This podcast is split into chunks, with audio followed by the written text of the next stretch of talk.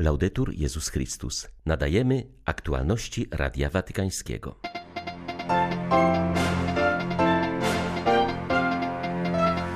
Franciszek przełożył na nieokreślony termin swoją podróż do Afryki, poinformowało biuro prasowe Watykanu.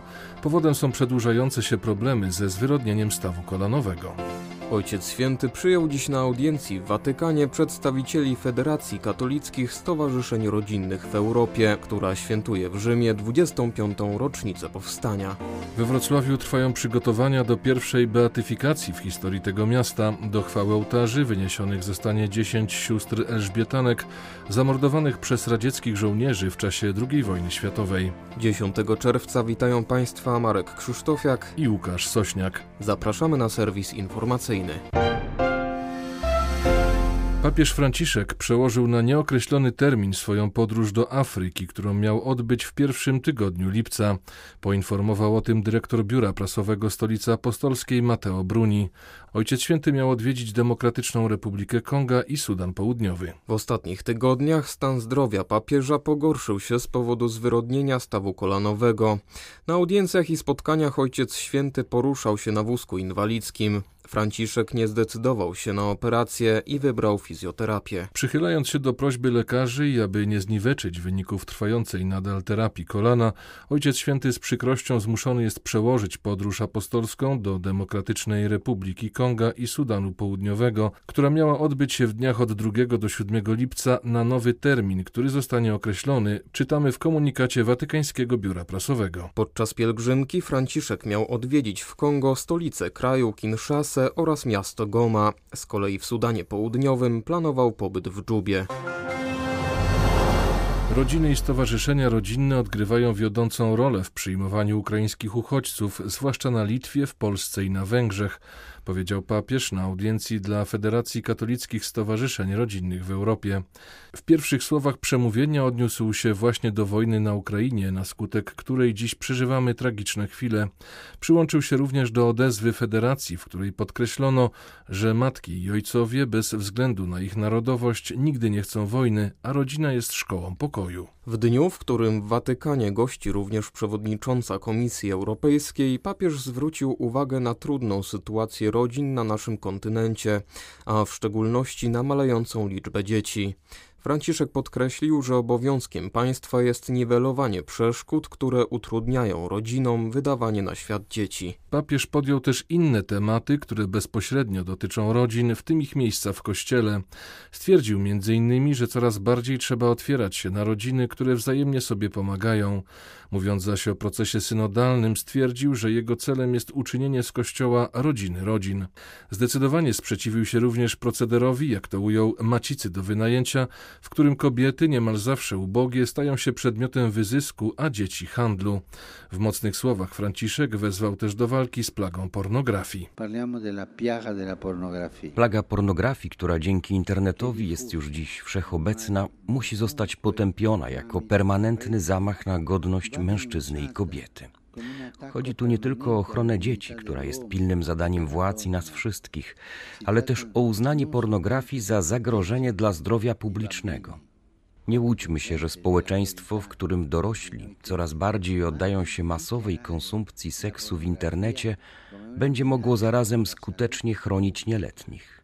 Stowarzyszenia rodzinne we współpracy ze szkołą i społecznościami lokalnymi odgrywają wiodącą rolę w walce z tą plagą, i leczeniu zranień u tych, którzy wpadli w wir uzależnienia.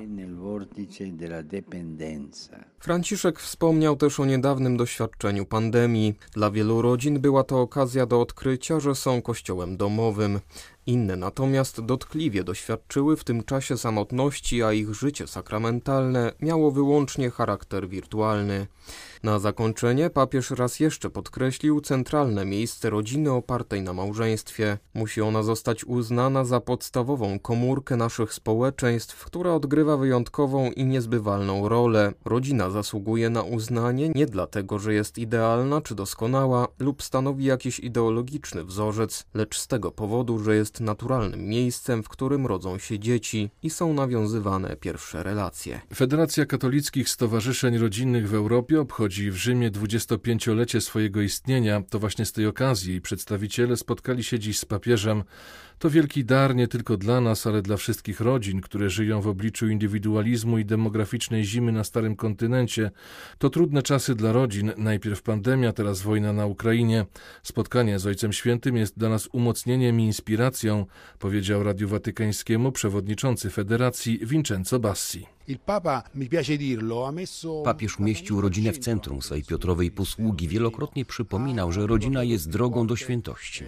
Zaprasza i zachęca, abyśmy byli kościołem wychodzącym, a to oznacza, że siedziby naszych stowarzyszeń mają stawać się coraz bardziej gościnnymi domami, a nie naszymi twierdzami zamkniętymi dla obcych. Jeżeli zaś chodzi o same rodziny, to obecnie wielkim wyzwaniem jest przezwyciężenie indywidualizmu, którego konsekwencją jest zima demograficzna, jakiej doświadczają europejskie społeczeństwa. Nie możemy pogodzić się z faktem, że po prostu mamy coraz mniej dzieci, bo to oznacza, że przed nami nie ma przyszłości. Kryzys demograficzny można pokonać, doceniając ludzi starszych, do czego obecnie wzywa nas papież Franciszek. Dzięki swoim historiom, opowieściom o rodzinnym szczęściu, ci ludzie mają szansę przekazać młodym pokoleniom odwagę i pewność siebie w podjęciu drogi budowania rodziny. Nie ma szans na zrównoważony rozwój społeczeństw bez równowagi międzypokoleniowej, którą osiąga się wspólnotowo przez bycie razem, a nie poprzez pozostawianie par samym sobie. Ta beatyfikacja to dla nas znak z nieba w dzisiejszych czasach. Jesteśmy wdzięczne tym wielkim bohaterkom, które nie bały się oddać życia i dochować wierności za cenę przelania krwi, stwierdziła w rozmowie z Radiem Watykańskim siostra Paula Zaborowska, postulatorka w procesie beatyfikacyjnym dziesięciu Elżbietanek, które jutro we wrocławskiej katedrze zostaną wyniesione na ołtarze. Beatyfikacja jest dla stolicy Dolnego Śląska precedensem. Siostra Maria Paschalis Jan i jej dziewięć towarzyszek w czasie wojny pracowały w kilku placówkach, gdzie opiekowały się chorymi jako pielęgniarki oraz kucharki. Pochodzące z Niemiec zakonnice zostały zamordowane pod koniec wojny w 1945 roku w różnych miejscowościach na Śląsku i w Czechach. Wymowa beatyfikacji sióstr, które zginęły z rąk radzieckich żołnierzy, jest tym bardziej znacząca w czasie wojny na Ukrainie. Dziś wychodzi na jaw, że Rosjanie robią to samo, co wtedy, mówi siostra postulatorka. Choć każdy ma prawo bronić swojego życia, siostry wolały je oddać, niż opuścić swoich podopiecznych. Mnie bardzo uderzyła właśnie ich wierność do końca. Ich miłość do Boga i bliźniego właśnie dla nas też ma zyskać większy, głębszy wymiar. Mogą być wzorem służby drugiemu człowiekowi, nie tylko jak jest wszystko dobrze, wszystko spokojnie przebiega, ale właśnie w trudnych czasach siostry męczenniczki no tutaj nam pokazują, co jest najważniejsze w życiu, jak, jakie priorytety są ważne. E, bardzo mnie uderzyła w tych siostrach wrażliwość na innych ludzi, bo one mogły być ewakuowane, mogły uciekać. Możemy powiedzieć, że miały do tego prawo, ale one umiłowały bliźnich i wierność, wierność, która dzisiaj naprawdę nie tylko my, siostry zakonne, ale kapłani czy w małżeństwach, naprawdę brakuje tej wierności do końca. One były świadome, co może je spotkać, słyszały, co dzieje się już na innych placówkach, ale mimo tego były wierne, wierne do końca. Seulu zakończył się krajowy etap procesu beatyfikacyjnego północno-koreańskich męczenników XX wieku, zwanych męczennikami z Pjongjangu. Biskupa Francisa Hong-Yong-ho i jego 80 towarzyszy zamordowali komuniści w czasie wojny koreańskiej w latach 50. W najbliższych dniach dokumenty zostaną przekazane do watykańskiej dykasterii spraw kanonizacyjnych i poddane ocenie. Proces beatyfikacyjny otwarto w 2014 roku, a trzy lata później przy koreańskim episkopacie powstała specjalna komisja, której zadaniem było zebranie wszystkich dostępnych świadectw na temat męczenników.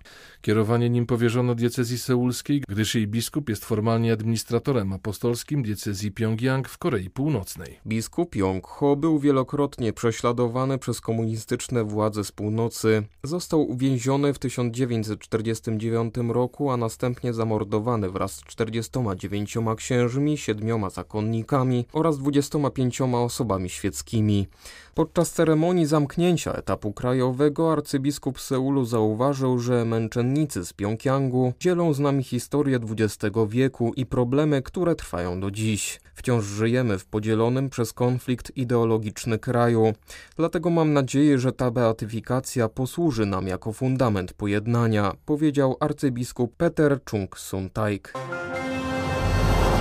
W ostatnich dniach Rosjanie znów atakują budynki mieszkalne na Ukrainie. W swoim codziennym przesłaniu arcybiskup Światosław Szewczuk wezwał do modlitwy za zabitych i rannych. Podkreślił, że celem okupanta nie jest zajęcie nowych terenów, ale zamordowanie jak największej liczby ludzi.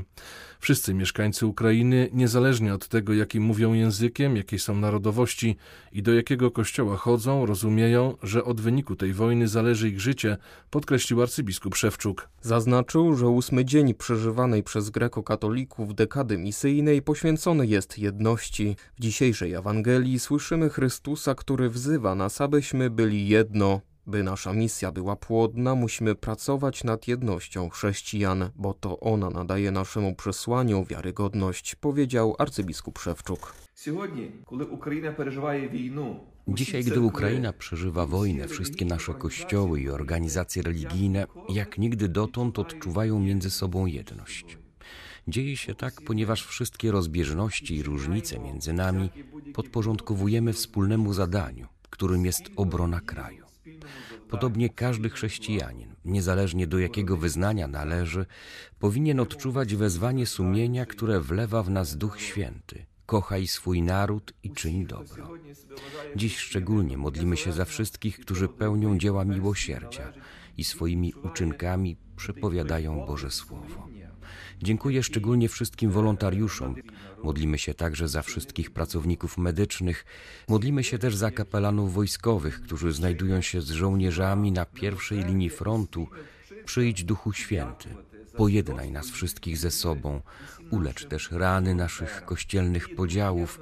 Przyjdź z darem jedności, bo w jedności jest siła narodu. W jedności jest siła narodu. Parlament Europejski debatuje nad prawem regulującym aborcję w Stanach Zjednoczonych. Wczoraj została przyjęta rezolucja wzywająca amerykańskich polityków do uszanowania praw kobiet w zakresie przerywania ciąży i zagwarantowania im dostępu do bezpiecznej aborcji. Chociaż rezolucja nie jest w żaden sposób wiążąca, wskazuje dominującą tendencję w temacie ochrony zdrowia kobiet, w której nie ma odpowiedniego miejsca dla bronienia nienarodzonego życia, uważa ksiądz Manuel Barrios Prieto, sekretarz sekretarz generalny Comese. Rezolucja ta może stać się podstawą dla przyszłych wniosków legislacyjnych. Może stawiać przed instytucjami europejskimi wybór, w którym brak obrony podstawowego prawa do życia. A jest to stanowisko diametralnie różne od stanowiska Kościoła, ale także od przekonania wielu ludzi, którzy uważają, że oczywiście musimy bronić zdrowia i prawa kobiet, ale musimy także bronić zdrowia i prawa do życia nienarodzonych dzieci. Być może Parlament Europejski nie jest właściwym miejscem do prowadzenia takiej debaty, ponieważ nie należy ona do bezpośrednich jego kompetencji. Powinniśmy poważnie przeanalizować i poddać pod dyskusję temat ochrony kobiet i ich praw, ale także nadać kształt prawu do życia dziecka. Wierzę, że kobieta, która jest naprawdę wolna od nacisków społecznych, rodzinnych i zawodowych, jest świadoma, co oznacza aborcja Nigdy nie dokonałaby takiego wyboru, mając inne możliwości. Ta debata musi iść w parze z polityką ochrony życia. To jest droga naprzód. Były to aktualności Radia Watykańskiego. Laudetur Jezus Chrystus.